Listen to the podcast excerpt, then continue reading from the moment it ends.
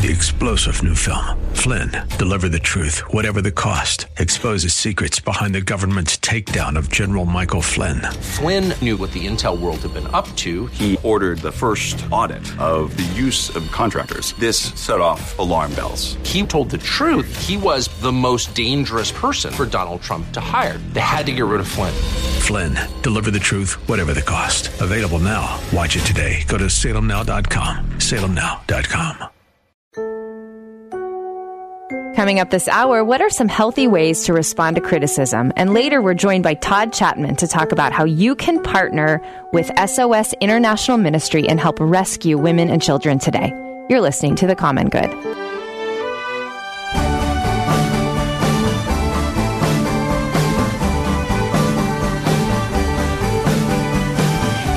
Welcome back to The Common Good on this Wednesday evening. My name is Aubrey Sampson, and I am alongside my very special, very handsome, very uh, charismatic co host, my very own husband, Kevin Sampson's here with us today. Thank you for inviting me, my beautiful wife. It's great to be here. we're going to make everyone gag a little bit. We're going to be a little too cutesy. Well, our my normal co-host Brian Fromm is on vacation with his family. I heard from him yesterday. He's having a great time. But Brian, we're glad you're enjoying your vacation so that Kevin could be here today. This is very, very fun. For those of you who don't know, my husband Kevin is a lead pastor of the church that we planted about six years ago, Renewal Church. And we've been married for 21 years. We've got three sons. So later we'll talk about parenting and marriage and all of those kinds of Yes, fun things. But um, something, Kevin, I thought might be really fun for us to talk about is the thing that has taken, broken the internet this week. Literally. And that is the story of. Will Smith and Chris Rock. Will Smith. I was hoping you'd get it right. I was thinking you might say something like the Lyft conference yesterday at AM 1160, which was amazing, by the way. But yes, Will Smith and Chris Rock have broken the internet. And just for anyone who's maybe living under a rock and doesn't know what happened, basically, Chris Rock made a joke at the expense of Will Smith's wife, Jada Pinkett Smith. And uh, kind of unbeknownst to anybody, Will Smith walked up on stage, decked the guy, swore at him. We don't need to say what he said, but said, you know, don't talk about my wife like that in lesser terms, essentially. Yes. And Yes. it, people have gone crazy over this. Our 15 year old son was telling us yesterday that it has been the most like in history, the most watched video in a 24 hour time period. So it Yeah. is Yep. going wild. Kevin, before we even talk about what happened, why do you think it's going so crazy? Why do I think? Well, you have you have a person like Will Smith Yeah. who is an international Superstar. superstar. Yeah. So anything he does That's true. is going to be viral, Yeah. especially when it's juicy. Yeah, especially when it's this, the nature of this. Yeah, the Oscars are. Yeah, everybody around the world is already watching yeah, it. Yeah. Okay, So it's- so okay, so it's a big deal. It's become a big deal. Will Smith has later come out and apologized, saying that like no act Sure. of violence is ever justifiable, but also like it it was a sensitive issue because of his wife's uh, alopecia, and he felt like it was just you know it it. Uh, triggered him, right? Sure, sure. And I think, Kevin, you were telling me you read Will Smith's autobiography, and there was a piece of this that made sense to you because of something in his childhood. Can you tell our listeners about that? Yeah, I think even before that, to even recognize that there is a ton going on here, and there's very different perspectives that each of us inhabit in Mm-hmm. our lives, and so the way that people are viewing it, it can be viewed from very different angles. That's and, true. and affect people in very different ways. I think that's part of how, why it's so viral. Um, but yeah, I read his Will Smith's autobiography. I, it was great. It was super interesting. But he, he he had this moment when he was young. His father was very abusive physically towards his mother, and he has these really these memories as a as a child. uh, Really, where he's poured shame upon himself as he's grown older, reliving those moments and not doing anything to defend his mom and and so he. Which he I don't want to interrupt you, but like that's I don't want to interrupt you, but like that's a a poor like a poor child. I feel sad for the Yes. little inner Will Smith who has that like on his Yes. shoulders as a kid because no kid should have to bear that responsibility. But anyway, go right. ahead. So there is no yeah. I'm, so this is this is more just like a psychological perspective that so Will Smith just at least he's written about this and and so then he steps into this moment where his wife, Mm. The- the mother of his children, is being um, put down. Yeah. And and so does he not? He yeah. So he's triggered, Mm-hmm. and that was, you know, how, that's how he responded. Yeah. Okay. So so that gives us a little bit of history of why he may have reacted the way he did. In some sense, I thought this his reaction is like a microcosm of the world right now. Like I feel like there's so much trauma, anger, frustration, Yes. Anxiety, Yeah. isolation, vitriol coming out of the pandemic that's been undealt with. And so we're we are seeing more and more and more stories like Mm-hmm. this. And I felt like this was just a picture of like this is the kind of where the world is emotionally right now. Just pure exhaustion. yeah, I think that's it. Pure And- exhaustion, and everyone has a moment when you ch- You just break. You break. Yeah. He broke on National international television. television. Okay, so a couple things. So one, I we'll talk about what we think. So I'm going to say what I think first. One, I unfortunately, and I don't. I mean, I have an autoimmune disease, so I would not want someone to make fun of my autoimmune disease publicly. That said, you sort of know in that context that like jokes will be made at celebrities' expense. That's always been true Sure. at the Oscars. So this wasn't new. So I don't want to be so cold as to be like, get a sense of humor. But there's a little part of me that's like, you know what you were getting into. But then the weirder part to me is how quickly you saw Will Smith. Camera went to him, he laughed at the joke, and then suddenly he's coming on stage. And it was like the the emotional roller coaster that we saw in the flip of a switch. And I think there's been probably a public persona of Will Smith who's mm-hmm. like the happy good guy. What we saw was maybe a picture of the real behind the scenes dude who's like, do not mess with me. Like, I'm really well, West Philadelphia born and raised. Like, I'm coming for you. You know what I mean? And, Yeah. and so in one sense, it made me, it was weird because I, I don't like what he did. I don't like his response. I liked that he was in defense of his wife. There was something cool about that. I liked that he wasn't putting on like a Will Smith show, like we were getting to see the real him. I thought his response was way violent and over the top and unjustifiable. So, like, I had mixed feelings myself as I was watching it. What did you think? hundred percent agree with you. There's, oh, yeah, a whole lot of things. the The one thing that was just incredible was Chris Rock. Yeah. Oh, yeah. He handled it The beautifully. way, yeah, just the, yeah, the way he handled that, the way he held himself Mm-hmm. Um, in check and understood the bigger picture in that moment Mm-hmm. was, yeah, it really felt like as a as a man, as a human being, like wow, that is that's how I would want to respond. Yeah. um, Yeah. I mean, I think that's how God would want anyone to respond. Mm. To, there's just a like a firm gentleness in it. Um, And for those who don't know, if you if you happen to miss it, the way he responded was basically by he kind of breathed and went, "Oh." And then he said, "Well, that was the greatest night in television history." And he made a joke at Yeah, it, at, really yep. at his own expense, and then just moved through. So it was a very professional response. Go ahead, Kevin. Yeah, and it just was yeah incredible. Um, and Chris Rock has not come out and said anything. Yeah. Um, in response to it, we know he didn't want to file a police report. Yeah, and would have been justified in in doing so. right.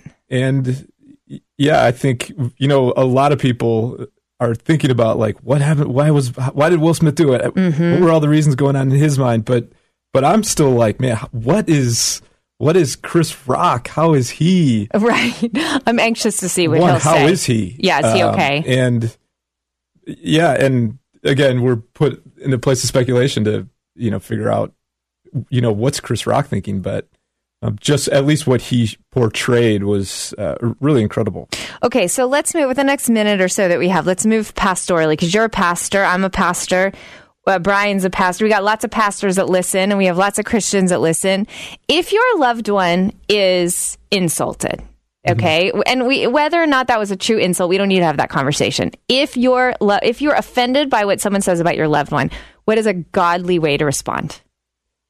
Well, I think there's some just pre-work a person needs to be able to know, like when I need to respond. You know what's going on inside of me, and to be able to know, like, wow, I'm I'm really angry. Um, and so how do you res- aware that- yeah, be aware of to that. Mm-hmm. be aware of that. So when you're really angry, to be able to be like, hey, now it may not be the best time to respond. Yeah, yeah. One, and then obviously use your words Rather than um, your fists. just your yeah use your words and i think really come to a place of vulnerability to be able to say Mm. i this is hard this hurt me because of what you said Mm. and and go from there and That, yeah, that would be a, the best place to respond. Yeah, I, I love that. Acknowledge that you feel hurt, acknowledge that it triggers you. Take some time so you don't respond in the emotion and the anger, and then go back and have a conversation like, hey, this hurt me, here's why. See if something can resolve from there. That would have been interesting if that would have happened, but certainly wouldn't have broken the internet. When I was 12 years old, my mother went to the casinos. Sometimes she wouldn't come back home. I didn't know what to feed my brother. It was very hard.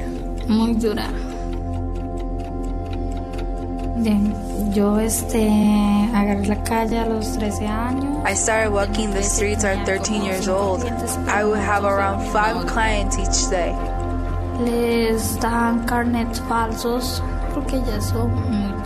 The young girls in the brothels are given fake IDs. They're way too young to be with the older people. Bars get more customers if they have young girls. That's what they look for.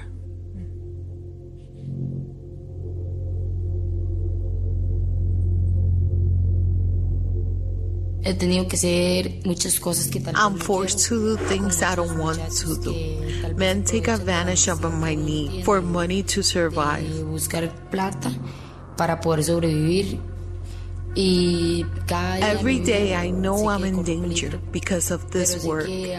I know when I leave home, I might not come back because of what I do is dangerous. I have many needs and I'm all by myself. No one supports me. I've been beaten, my face was disfigured, then I was thrown into the local forest. I can never stop because I have two children. I have to think about them. I'm the only one who can take care of them. I started when I was 15 years old. She told me I was going to be dancing. It turned out to be a lie. I felt like I was being raped with the permission. violando, pero con, con autorización. There are more than 40 million slaves in the world today. One in four of these slaves are children and young girls. Hey, everyone. Welcome to the Common Good. We are joined once again by our friends from SOS International. My husband Kevin is our special co-host today, and we're also joined by Todd Chatman. We want to share with you the power of this ministry. Again, SOS International, which is on the ground rescuing, rehabilitating young children who have been thrust into what is just pure evil. Wouldn't you say, Todd? Oh yeah, absolutely. I mean, you know, you listen to those clips from, uh, and by the way, those are those are real uh, women that are trapped uh, in a life that they didn't choose. They wouldn't have chosen, yeah. uh, but because of deep poverty, there they there they find themselves, and uh, you know they're looking for a way out, and that's what we get to do and have been doing all month long here on 1160 Hope, uh, providing the opportunity for these women to choose a path to freedom, and uh, you are making that possible mm-hmm. with every gift that you give at uh, 866 343 4717.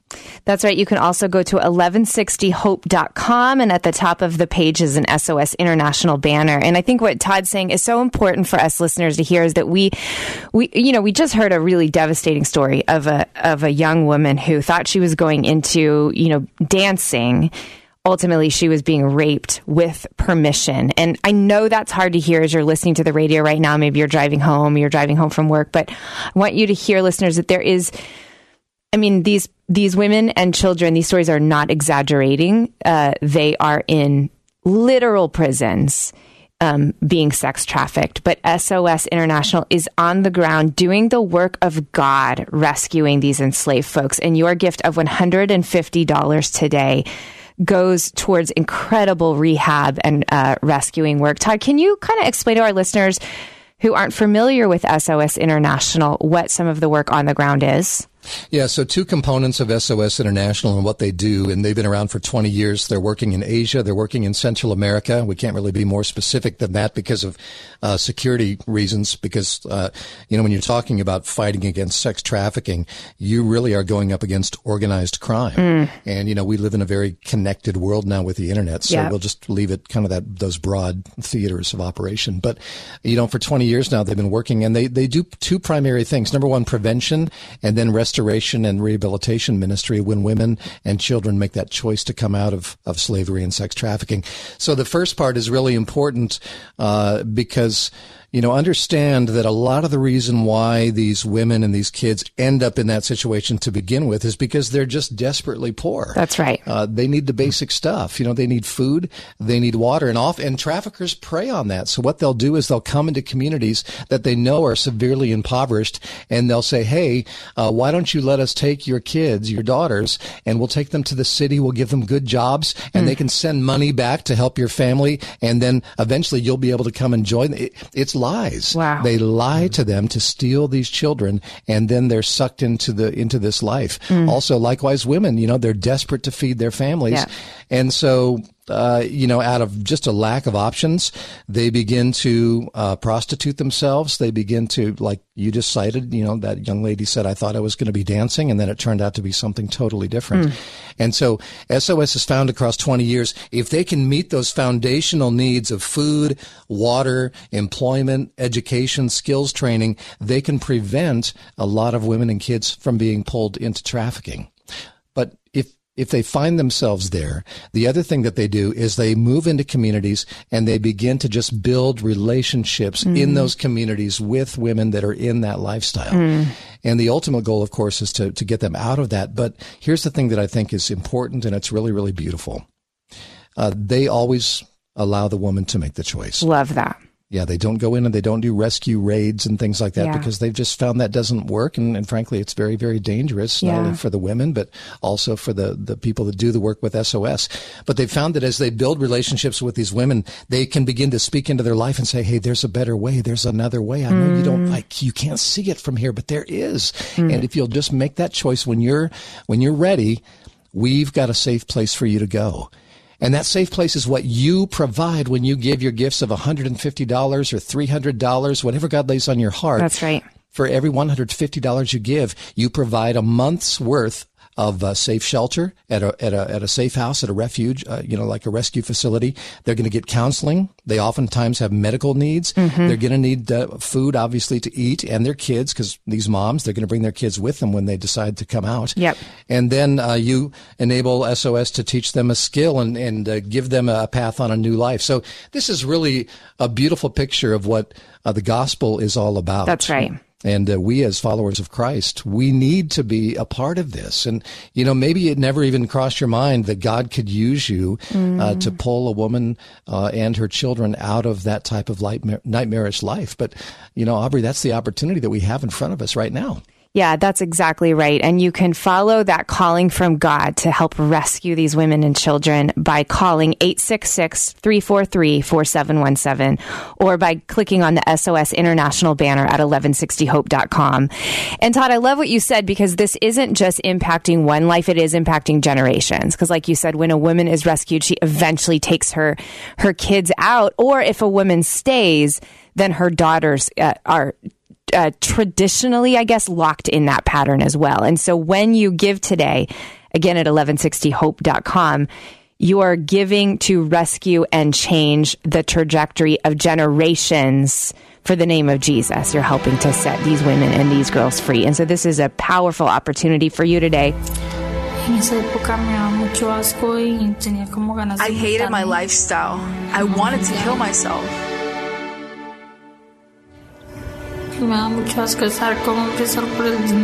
I felt repulsed by being with a man for money.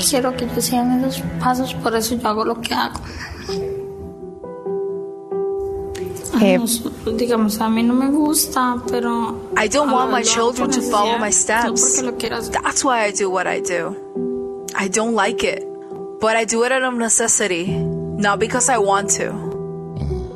Mm. Hey, everybody. Welcome back to The Common Good. My name is Aubrey Sampson. I'm joined by my husband as a special co host, Kevin Sampson, and we are thrilled to be once again with Todd Chatman and SOS International. We've been partnering with them all month to raise awareness and to raise funds to rescue women and girls in situations like we just heard. And that to me is so devastating to think about. When you think about what's happening to these young girls um, and these women, just what's happening. It, externally to them, which is just so horrific and so evil, the fact that they're been imprisoned to sex trafficking, but then to think about their internal states. And I think that's what makes you want to cry at night, Todd, is thinking about what these women and these children are facing every single day. So it's not just the pain and the evil, but then on top of that, there's shame and there's guilt and there's, there's heartache. What I love about the heart of God and what I love about this ministry, SOS International, is today you can be a part of making a difference both in a woman and a young child's soul and also in their external situation as well. And you can give right now by going to the SOS International banner at 1160hope.com or by calling 866 343 4717. And I believe right now your gift doubles today. So you can help twice as many women. There's a generous donor who's going to really double whatever you're able to give right now. And Todd would really be curious how have you how did you get involved with this ministry and and really helping raise money yeah. for something so significant? Well, I um, so I just I became aware of SOS uh, about a year ago. I was in uh, Dallas, and this is this is what I do with my organization. We help uh, nonprofits do fundraising, and uh, had honestly never worked with a ministry that was active in this space. Mm-hmm. And so, you know, uh, first of all, just a huge blessing to be able to engage with them because I so believe in what they do. Yeah. But but as I spent time with Hannah and Christy uh, from the ministry, and I think they're going to be here on the Common Good later in the week. That's right. Um, uh, you know, I just I, I learned so many things that were just gut wrenching. Mm. I mean, things that I mean, I thought I knew a little bit about this, but I, I realized it went so much deeper and was so much more evil uh, than I ever had imagined, mm. and so much more pervasive. I mean, I didn't know that uh, there were forty over forty million slaves uh, in the world, and that yeah. number probably is much smaller than you know than in reality, right? Because right. it's hard to figure that out, right? right.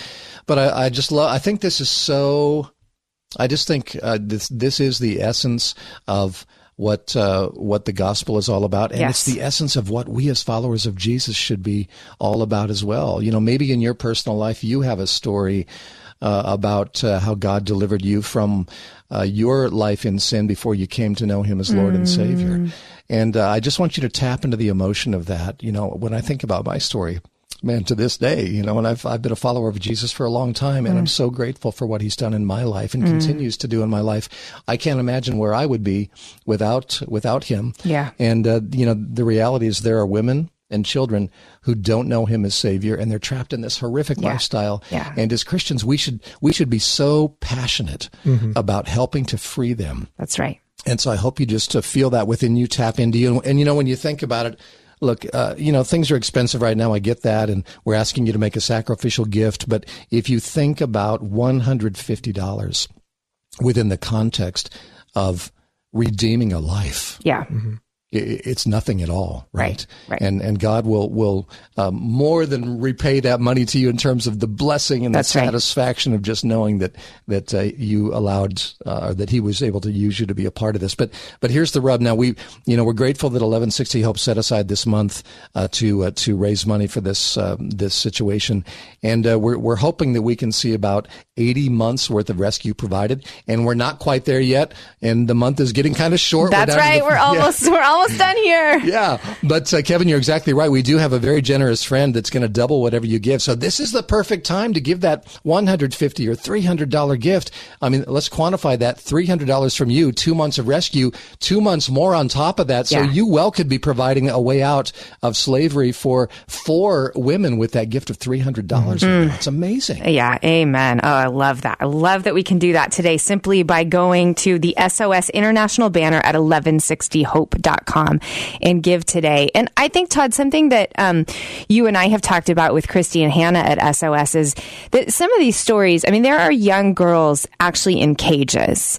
And I know this is hard to hear. It's hard to talk about, but I want our listeners to hear that because these are our, if you think about any listener that has grandchildren, any listener that has children, any listener that has sisters, like these are our daughters. These are our children. These are our sisters and how dear and precious they are to the heart of God. Mm-hmm. And this is an opportunity for us. Like literally, I think when people are asking, when people are praying, when these, these young girls are in cages saying, God, where are you? we get to answer that question by giving today. God is near. God cares about you. God loves you. And therefore, I'm going to step up today by going to the SOS International banner. I'm going to go to 1160hope.com, click that button, and give a gift that's actually going to answer a prayer and answer a longing and answer a heartache in one of these young, precious girls and women's hearts. Like you said, Todd, this is um, this is the heart of God, and this is what Christians are called to do. Yeah, absolutely. You know, when I think about these situations, so I have three daughters and a daughter-in-law, and I have uh, a little granddaughter, mm.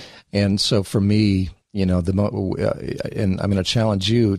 This maybe this will help you find the motivation to respond if you have a daughter, or even if you have sons, because boys become victimized by this. That's well, right. right. That's right. Uh, but you know, I, I want you to think about them. So my daughters' names are are Bethany and Chloe and Maddie, and I've got a daughter-in-law, Libby and I've got a little brand, a grandbaby, one year old, named Sailor. Mm. And you know, it's it's only. I mean, how blessed are we that we were born into a situation where this is not a threat to us for the most part. I'm not saying it can't happen here, right. here in America because it does. Right. But if if if this hit close to home, this touched your family, what would you do or what would you mm. hope someone would do mm-hmm. to free your daughters, your granddaughters, That's your right. grandsons That's from right. from this this hell? It truly is hell here yeah. on earth. Yeah take that feeling, those emotions, and uh, use them to uh, to to pull out that credit card to dig deep mm-hmm. and give the most generous gift you can. And and I can say this: I've been so impressed with SOS the way they steward your generosity. Mm. I mean, they built they milk every bit of good and love and hope and restoration and redemption out of every dollar that's given to Amen. them. You can trust them, yeah. and you can know that your your your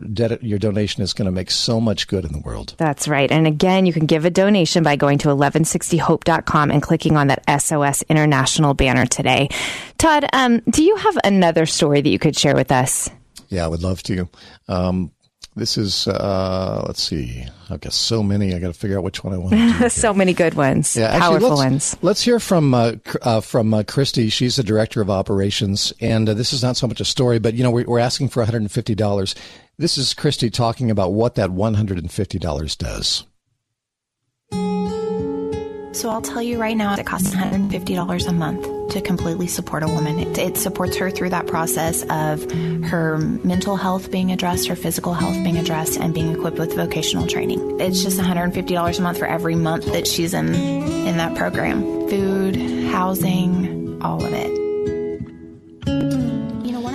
we get a lot is people wanting to be part of the rescue, right? Like we watch the shows and we've seen enough SEAL teams go in and rescue. And, and honestly, like one of the things we tell people is one of the most effective ways that you can be a part of the rescue is in mobilizing funds so that when we encounter girls that need to be rescued, the funds are there that we can instantly put that into action, right? Because any delay, any stall, traffickers are clever and they move things around. And, it, and so it's hard because if you don't have that rescue and prevention fund that you can easily mobilize, it becomes very difficult when you step into communities where traffickers either are on their way to or have just come from. Like you, you have to have those resources at your disposal to be able to basically step in and create emergency plans quickly to secure women.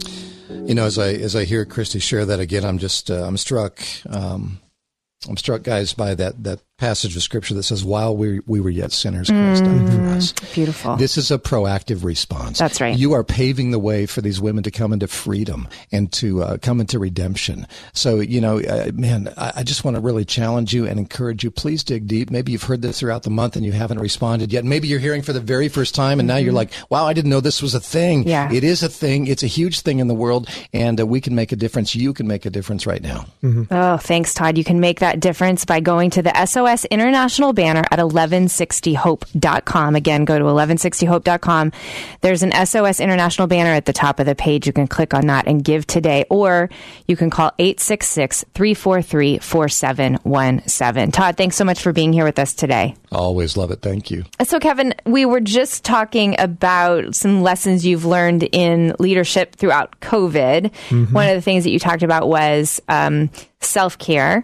Another thing that you talked about was bringing in some other uh, minority voices in the middle of the racial protests in the that are in our church, and then another was just remembering like Jesus is on the throne, Jesus is for us. One of the things that we didn't get to talk about that I thought would be meaningful for our listeners is something kind of painful and hard to talk about But in the middle of the well, not in the middle of it, just last fall, frankly, nearing the end of the pandemic, um, your mom died from complications due to COVID. She did. And that was um, interestingly both unexpected, but we also said at the, Kevin's mom has had a severe uh, number of autoimmune diseases. Mm-hmm. We said if mom gets COVID, mom's dying of COVID. And not that we were wishing that on her, but we were all being very careful and urging her to be careful because we knew that her immune system couldn't take it. And lo and behold, unfortunately, that became a reality shockingly.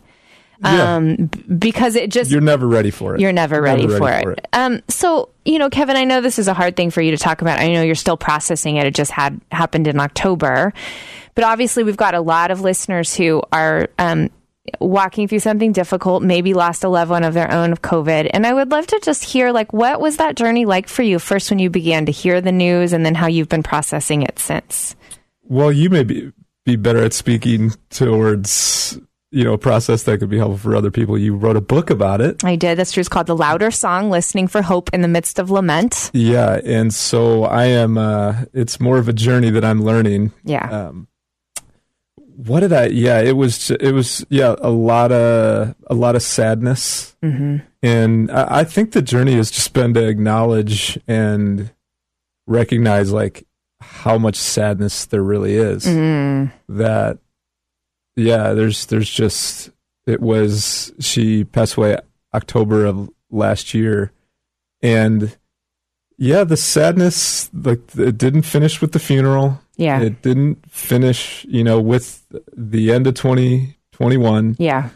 And I just, we just continued to, you know, hit milestones. Her birthday was in January.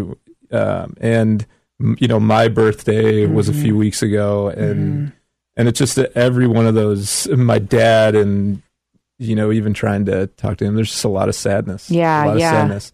And, and I, at the same time, like my mom was great. I have, she was a perfect mom for me. I have, I've, uh, but the really the depths of sadness, I think, is the, yeah, what I'm discovering. Mhm. Um, Another it's layer real. of it too is that what, what our listeners may not know is Kevin and I were actually on vacation celebrating my dad's 75th Yeah. birthday in Mexico. Got a phone call that we knew that she had COVID, but got a phone call that she was not doing well. And then it was like 24 hours later that she was Yeah. gone. And so it was fast. I mean, it, it was like wild how quickly got COVID. We were told it wasn't going well, and then just the news that she had passed away. And you got to say goodbye to your mom over the Sure, phone. Can sure. you talk about that a little bit? Yeah, when we went on our trip, there was we knew she wasn't doing great, but even my mom at the time was like, "Oh, just go, Just Like, go have yeah, fun." She, you just Yeah. go have fun." And and we weren't we were only gone a few days, and, and so that's how rapidly she declined. Yeah. and so yeah, I mean, I, I think I don't really have a lot of guilt around that. I, be, my mom and I had a good relationship, Yeah. and I don't know. Um, but it, yeah, it was hard to not be there, Mhm. uh, mainly for you know my dad, my Mhm. my other sisters, and um, to be there in those moments. And um, yeah, it's it's one of those things where like I I've I'm very optimistic view on life, Yeah. and um and I have yeah no questions about the goodness of God towards me and towards Mhm. my family and and in general um but yeah it's just like learning to live with this uh, like this sad you know like this sadness that's real Yeah. um, yeah. and I, I yeah i don't i don't totally know what to do with but Mhm. i know to ignore it um is not helpful Yeah. and there's just like a new sense of you know ex- exhaustion that, Yeah. that i'm learning to live with Yeah. It's interesting you say that, that you have no doubt about the goodness of God, because I think a lot of people, even hearing you talk about this or walking through their own journey, would say, but your mom died out Yeah. of nowhere from COVID. How can you not doubt the goodness of God? Can you actually like speak pastorally to that listener right now who might be doubting the goodness of God? They've walked through something like you've walked through or just did their own personal pain. How do you keep that sense of faith? yeah i think i mean it starts from uh, at least really just a position of like i personally have you know just experienced god's goodness in my life i, I can Mhm. describe to you just tangibly how I know God is good, where it's not just a theological statement. Yeah. Um, although it is, and that's really important. And there's times that people need to cling to it. But I, I really, you know, have like God has been really good to me, and He's cared for me, and I've I've seen it, and He's changed my life in ways, and He's provided for for me in in in so many ways. And I could imagine my life going in a far worse direction mm-hmm. if not for the goodness and of of Jesus Christ in my life. Yeah. So it, it, really is just a. have had an experience, mm-hmm. and this is, you know, I was blind, but now I see, mm. and and and so, it so yeah, it starts from there. Being yeah, really, I, I do have a, a, a real relationship with Jesus. That, yeah, uh, yeah. That and I know He's good to me. Yeah, and then I think you know, out of that, I, I do like the scriptures, like God. These this is God is not the one to blame mm. uh, for what happened to my mom. Mm. And uh, there's a reason that, you know, our hope is one day the new creation, all tears will be wiped away. Those are just tears of sadness over uh, just loss, yeah. Uh, painful yeah. losses. And so I know God isn't the one to blame, and He's ultimately one day going to do something about mm. it. And so personally, yeah. I felt the goodness of God, and I feel yeah. it. And and then I know theologically, mm-hmm. there's a there's a bigger picture going on, and and so, but you cling to those things, yeah, um, while yeah. you wrestle with the sadness and yeah, yeah, that's good, Kevin. And then um, just one more quick question. I, I think what's been interesting for me to see as your wife is you and I grieve really differently. Like yeah. I am I am a yeah. feeler. I sob. I go through old mementos. And you've been a quiet griever, and that has surprised me. Like I feel like sometimes I'm like, when is Kevin going to crack and have like the Aubrey Sampson grief? But we grieve differently, and I think that's important for listeners to hear too. That like everyone's grief everyone grieves in their own way. Um, and that's good. Like we can celebrate sure. that, and that's okay. I again, I thought I had a question out of that. I don't really. I think the point I just wanted to make was like I've had to learn to let you yeah. grieve and yeah. walk with you as you grieve, even though you're not doing it the way I think you should be grieving. Yeah, and I don't know if I'm doing it right. Uh, partly, not, yeah, you're doing it great. Y- you know, there. Yeah, my mom dies, mm-hmm. and the way I typically grieve or you know really deal with stress and all that is just through long bike rides, yeah. like hard uh, exercise and things like that. And and so my mom dies, and I actually end up needing to have back surgery. Right, so you haven't so, been able to do so that. those are just some things where I'm like, maybe I'm not grieving well, mm. and your body keeps the score, and, mm. and that was part of like what happened to my back. Interesting. I haven't thought about that. We'll yeah. have to unpack that more. Well, thanks so much for sharing. I know it's vulnerable, Kevin. So thanks for thanks for sharing. And listeners, if you're hurting, we hope that encourages you. Yeah, Jesus is he's good. He's good. Yeah, he really is. Yeah, and we all need to remember that. Yeah. Yeah, that's a good word, Kevin. Thanks. And we are thrilled to be joined by Cameron McAllister. Cameron is the co founder of Thinking Out Loud. It's a ministry that seeks to bridge the gap between discipleship and apologetics. Cameron also co hosts a weekly podcast that addresses current events and Christian hope.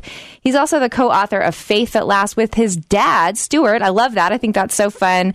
He's written for a lot of different organizations, has a master's degree in apologetics, and has an event coming up that we are so excited to talk to him about.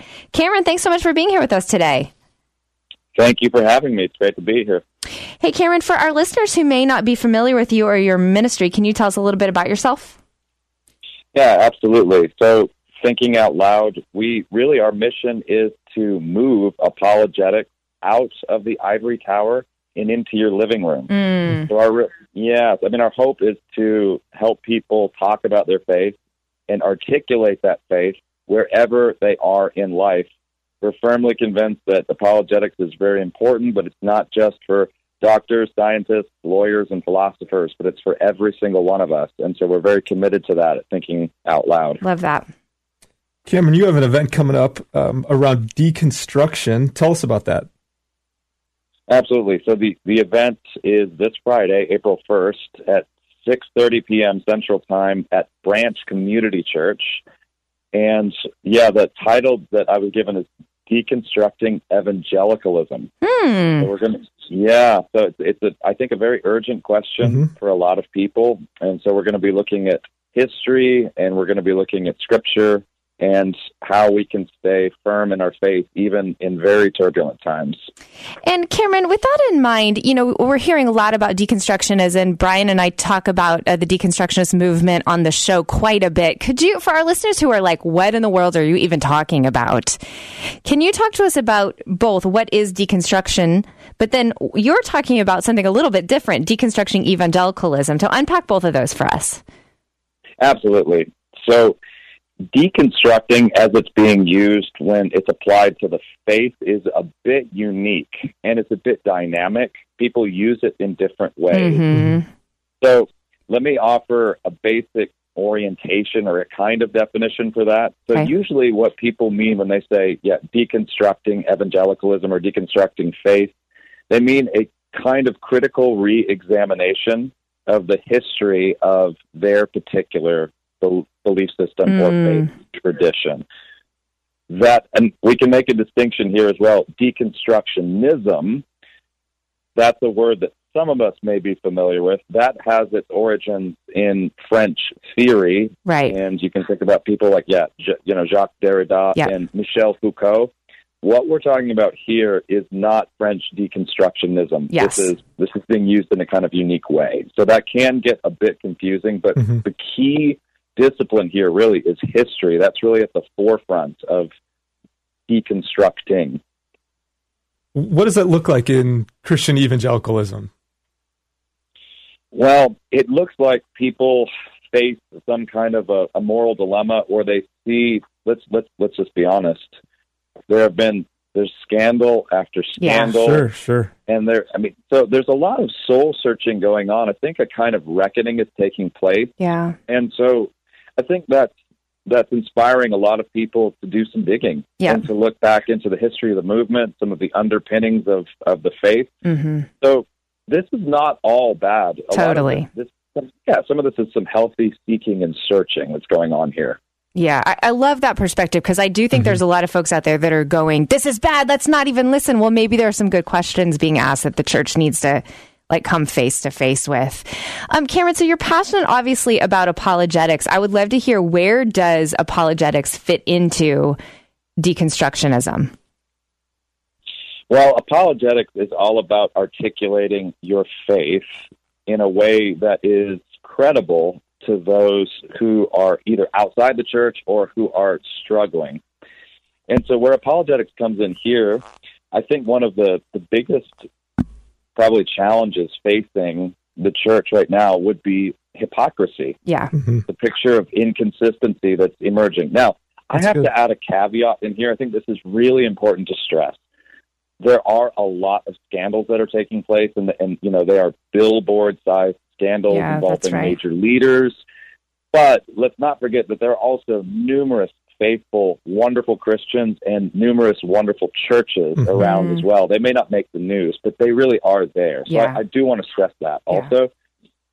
But apologetics want, will help to make sense of the truth of the belief, but also the actions that follow. And ideally speaking, Christians are people where there is no division between what they say and what they do. So I think the landscape of apologetics is changing a little bit. I think in maybe 20 years ago, a lot of the questions revolved around what do you believe? Mhm. Articulate carefully what you believe and give arguments for what you believe. Mm, yeah. I think the shift has now moved to who are you Mm. and why are you the way you are. So this is still apologetic, but it's it's a whole lot more holistic. Now you Yeah. have to speak from the actual shape of your life. You have to actually live out your arguments. So if you say you follow Christ, you have to show you're following Christ as Mhm. well in word and in action. That's good. Cameron, this event coming up on Friday, April 1st, I lead a church, and there's people in our church who are deconstructing. And uh, so, this event you have coming up, uh, help us understand what uh, why would be good for pastors, e- even Christians who are even hearing this term and wrestling with it. Uh, what are they going to walk away with um, at the event on April 1st? Well, my real prayer and my hope is to that they will first of all feel taken seriously, Mm. that I will be able to honor some Mm-hmm. of the struggles and some of the serious questions, but also that they will walk away with the assurance that the fallenness of human beings and does not overshadow the grace of God. Amen. I mean, whenever you look at history, you're going to see a vast tangled web of good intentions, corruption, and also, you know, so triumph and Mhm. falls, and that is Yeah. the nature of a fallen world. Yeah. But my hope is that we'll gain some tools for the discernment that is necessary to see the Holy Spirit's work in the midst of a very broken world. And so my hope is that they will walk away encouraged, but also with, with a sense of challenge to take ownership of this moment and to do our part as well in pressing forward with the message of the gospel. That would be my hope. Oh, love that. You can find out more about the conference that uh, we've been talking with Cameron about at cslewisinstitute.org. It's Friday, April 1st, so that's this Friday, 6.30 p.m. at the Branch Community Church in Chicago. It's free, but uh, registration is required. Cameron, I'd love to talk to you a little bit about your podcast that addresses current events and hope. Can you talk to us about it?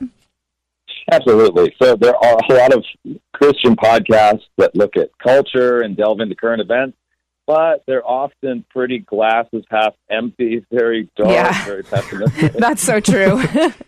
right. So what we want to do on Thinking Out Loud is frame current events from the standpoint of Christian hope. That doesn't mean that we pretend that things are easy and going well, but we want to, we can say, hey, the cultural landscape is grim, but Christ remains on his throne. Amen. How does Yeah. that fundamental assumption, yeah, how does that change the way we see all of this? So Mm. it's a it's a show about current events that aims to, to give you a spring in your step, even in the midst of the world's darkness. Oh, that's so good. And Cameron, where can people find out more about you and your podcast and your ministry as well?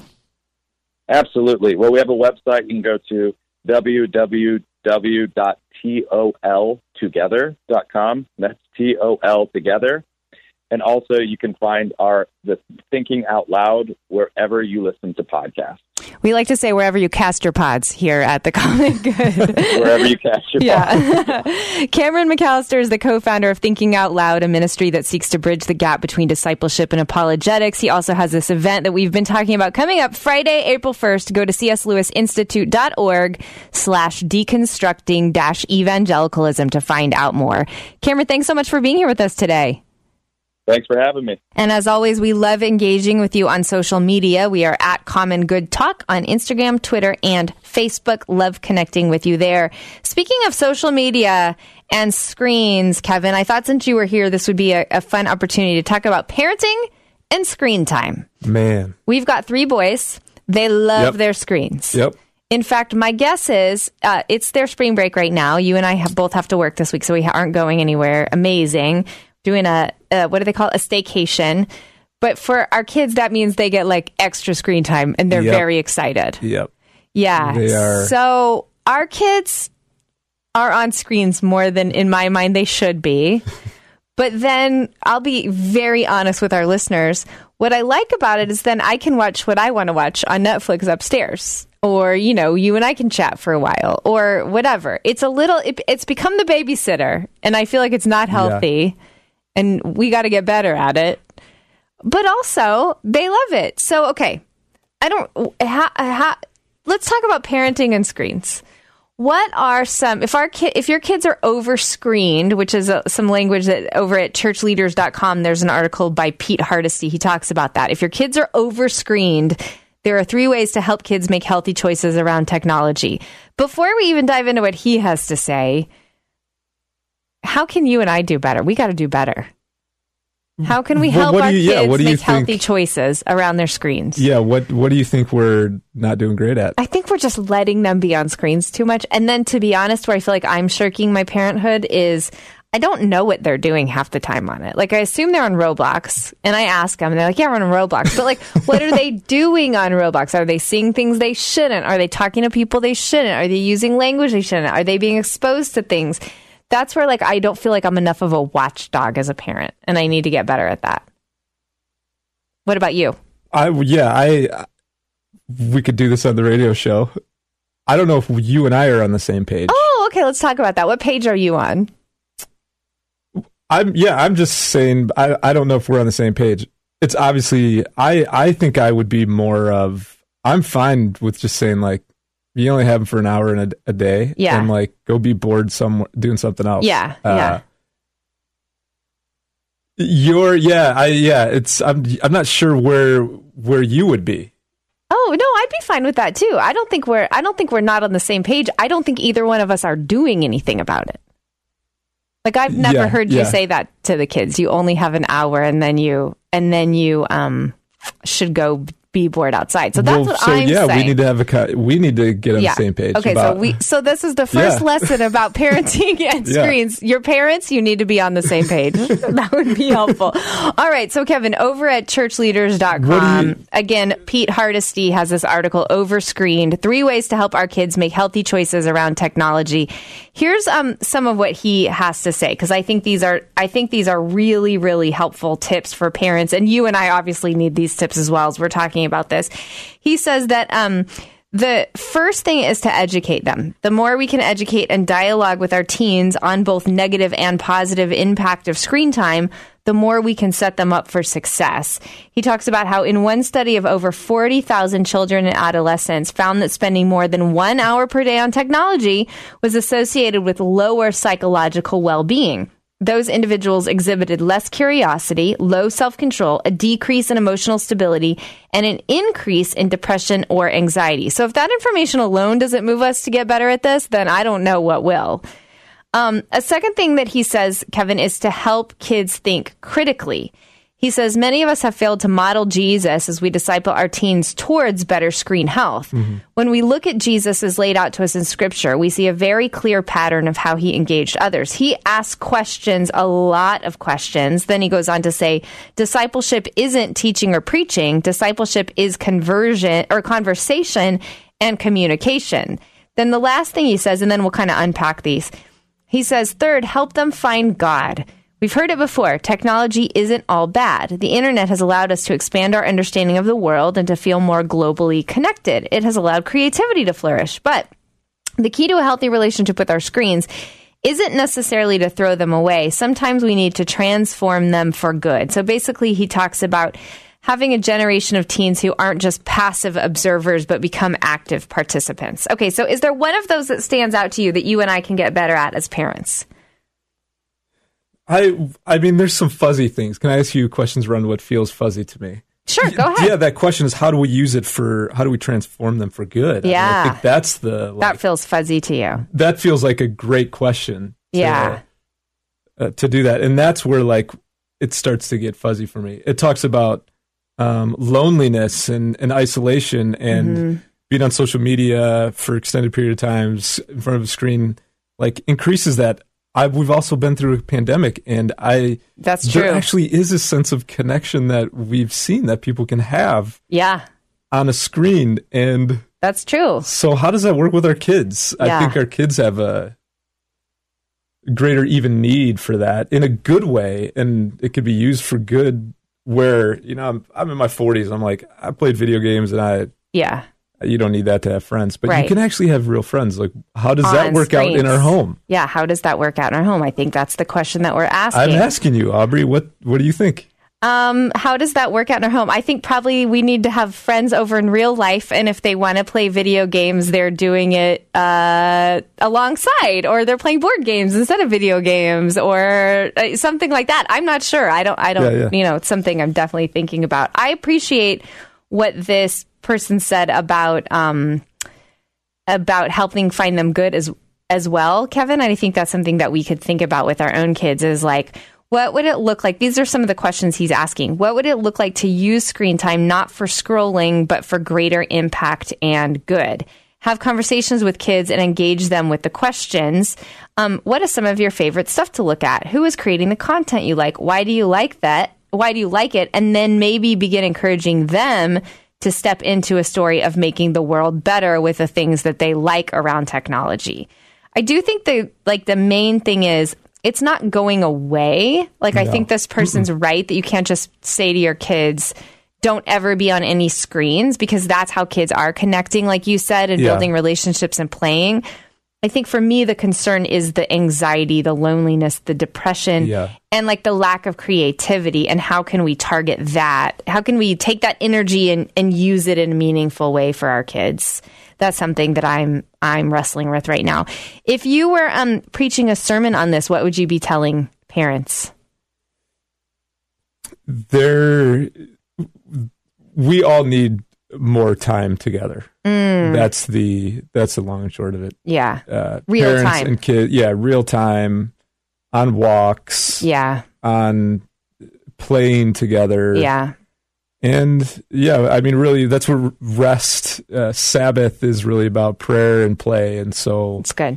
How do you, how is technology get in the way of, of that prayer and playtime Yeah. together as a family? And, and that's how I would, that's what I would preach something around that. Position it like that. Yeah, that's good. That's good. How can it be more playful, more connecting, and not be the thing that dominates your kids' lives? I think those are good questions for all of us to consider. Well, coming Lord up next. help us. That's as right. parents. That's right. Lord help us as parents. Well, that's, the- serious. Can't do it without. Can't do it without God's help. Ladies and gentlemen, it's time for some Well, um, we're gonna do. I'm gonna invite you, Kevin, to do one of Brian and my favorite things to do, and that's something we do at the end of every show. We just like to put a smile on people's face or give them something inspiring or challenging. And so, one of our favorite places to go for that is a website called the Good News Network, where it's a website they literally just compile good, happy stories. Because in this day and age, I mean, you know, we didn't even cover the war today. There's so much devastation continuing to happen in Ukraine. If you look around the world, there's so much heartache. We're mindful of that. We're praying about that. We're bringing that to you all the time on the common good. But every once in a while, we want to take a little breather and send you away each evening with something that just puts a smile on your face. So we're going to read some stories from uh, goodnewsnetwork.org. I'll share the first one. Here's a story called Forget Harry Potter's Cloak. A What? listen, a real life invisibility shield is taking orders on Kickstarter. Kevin, we're going to need this. All right. Yes. Here's the story. Forget Harry Potter's Cloak. A British company claimed to have made a real life invisibility shield. London based Invisibility Shield Co. says the fully functioned shield can hide a whole person. The firm explains the innovation uses a precision engineered lens array to direct much of the light reflected from the subject away from the observer. This sends it sideways across the face of the shield to the left and the right. From the observer's perspective, background light is effectively smeared horizontally across the front face of the shield over the area where the subject would ordinarily be seen. They say the shield performs at their absolute best against uniform backgrounds such as grass, rendered walls, sand, sky, and asphalt. Here's what this makes me think of. In some of the Avengers movies, they're in a jet where they turn on like the invisibility shield and the panel switch, and they're almost like mirrors that reflect the sky. So it just looks like a, a cloud and the sky flying through the sky. That's what this sort of uh, makes you think of. And there's actually pictures if you go to good news. Uh, org, goodnewsnetwork.org, where people are hiding behind these shields and they work. It's crazy. So anyway, that's that's a fun story. We might need to invest in those. All right, Kevin, do you have something to share with us? I, I do. I won't comment on on that. Go check that story out. Okay. Also, good news for coffee lovers.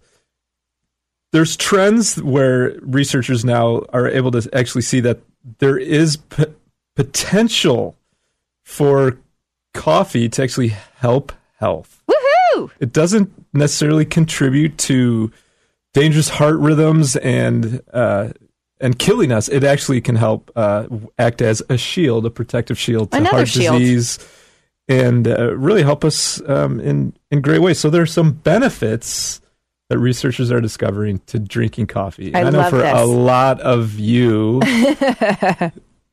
Coffee is a big part of your life. Yes. And so Yes. This is drink on, my friends. I'm going to say something real quick, Kevin. We one of our marriage uh, I wouldn't call it a conflict, but like a rub is Kevin's not a coffee drinker. He's not a hot drink drinker. And so I'm always like, oh, I long for the day we can have a hot cup of coffee together. And we just can't. So now maybe for your own health, you can yeah, start yeah, drinking yeah. coffee Yep, with me. I'm All not, right. against, I'm not against it. Yeah, you're just not necessarily for it. Okay, here's another story. The world, Kevin, you're going to like this. The world's biggest treehouse resort is opening near a famous U.S. national park. For those of you in the audience who grew up watching Swiss Family Robinson, which you Yes. did, Kevin, a new resort in Tennessee will jump to the top of your destination list. 130 tree houses are slated to be built over the next few years in the Great Smoky Mountains National Park, representing the largest treehouse resort on Earth.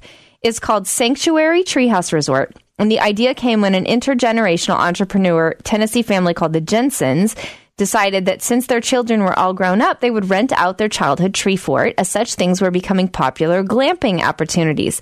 Once they saw how popular it was becoming, they decided to turn 40 acres into the largest collection of tree houses and tree forts in the world. Mm. There are plans for three types of treehouse rentals the Three? tree fort, the Tree Fort Double, and the Lux. Tree Fort will accommodate two to six guests and feature unique amenities such as spiral slides. Doubles will feature unique ways to link the rooms mounted on different trees, such as rope bridges and even drawbridges. Kevin, we got to go on a family vacation there. That sounds a lot of. That sounds like fun. Sounds awesome. All right, do you have another story for us? Yeah, uh, this is uh, this is good news in really hard situations. As millions of Ukrainian women and children are taking refuge in other European nations, this company in uh, in Europe called Media Brands Content Studio in Denmark is warming hearts Mm. by creating children's books for Ukrainian speakers called like Welcome to Denmark. Oh, that's and cool. It, it really helps introduce refugees to the country, hi- highlighting the cultural similarities of the two cultures, and, and really just trying to help make the refugees feel safer and more at ease. I love that. I love that. Really creative and incredibly important. And I couldn't imagine being a refugee in those circumstances. Oh, I know. To be able to have a tool like that Yeah. Yeah, that's so good. What a good story. incredible. All right, here's another one. Gordon Ramsay shocks school cafeteria manager who called into talk show asking for a substitute chef for the day. A shorthanded school cafeteria manager called into BBC Radio 2 talk show asking for help in her kitchen. Everyone was stunned by what happened next. Tina Clark had been listening to celebrity chef Gordon Ramsay talk about his latest TV show, Future Food Stars. Tina told the host, Vernon Kay, she was cooking on her own at Edward, Edward Peake Middle School. One of her cooks was out sick, and the alternative staff member was unavailable after testing positive for COVID. Tina then cheekily asked for Ramsay to come help her in the kitchen later today when she needed to prepare 300 uh, meals for 300 students. Guess who showed up? Who? Gordon Ramsay himself. Actually, he didn't show up himself, but he sent one of his head chefs, Rob Roy Cameron. The school was very, very excited. The food tasted amazing and uh, made made Gordon Ramsay look pretty good. That's Yeah, that pretty is cool. incredible. Isn't that That cool? is incredible. All right, Sampa, you got one more for us? Huge news. Good Okay. news. A London lawyer has set a new record for the fastest ever female solo row across the Atlantic No way. Ocean That's cool. In an effort to show women and girls that anything is possible. Anything is possible, Her name ladies. is Victoria Evans, Rode into Barbados on Thursday, 22 foot long rowboat, 40 days at sea. She's 35 years old. Come on. And she set out and she had no idea how bad she was going to slash the old record. And she broke it by nine days. No And, way. Yeah, she's raising money for the UK charity Women in Sport. But Cool. Victoria Evans, you're incredible. Wow, that I feel like she might be the woman you should have married, Kevin, because I would never do anything like that. But I know that's kind of Um, that's your kind of thing. That is awesome. All right, we got one more story. Living near a leafy green park cuts the risk of stroke for 3.5 million people. Apparently, scientists have discovered that living near a leafy green area cuts your risk of stroke. Their research shows that people who live less than 328 yards from a green space are at 16% lower risk from a stroke. People who are surrounded by greater level, levels of greenery at their place of residence Mm. are protected against the onset of stroke. This is fascinating. The findings indicate there's a clear relationship between level of pollutants in the atmosphere and the risk of having a stroke. That makes sense. So basically, the lesson for all of us is move closer to a park or a woods or something like that. Well, Hug we a hope- tree. yeah, hug a tree. There you go, Kevin. There you go. The old wisdom is still true. Well, we hope that um, you those stories put a smile on your face. Thanks so much for joining us today. We'll be back again tomorrow from four to six p.m. with another special co-host, my friend Dan Ehrman. For Kevin Sampson, I'm Aubrey Sampson, and you've been listening to The Common Good on AM 1160. Hope for your life. Three star general Michael J. Flynn, head of the Pentagon Intelligence Agency, knew all the government's dirty secrets. He was one of the most respected generals in the military. Flynn knew what the intel world had been up to. He understood its funding. He ordered the first audit of the use of contractors. This set off alarm bells. The explosive new documentary, Flynn, Deliver the Truth, Whatever the Cost, uncovers the facts behind this scandal. Flynn told the truth. He was the most dangerous person for Donald Trump to hire. I find out the worst enemy that I'm going to face in my life is right here in America. They took my assessment and they wanted me to change it. And I was like, I'm not changing it. They had to get rid of Flynn. With in depth interviews, archival footage, and never before seen personal records of the man behind the headlines. I just felt like I was drowning. Flynn, Deliver the Truth, Whatever the Cost. Available now. Watch it today. Go to salemnow.com. Salemnow.com.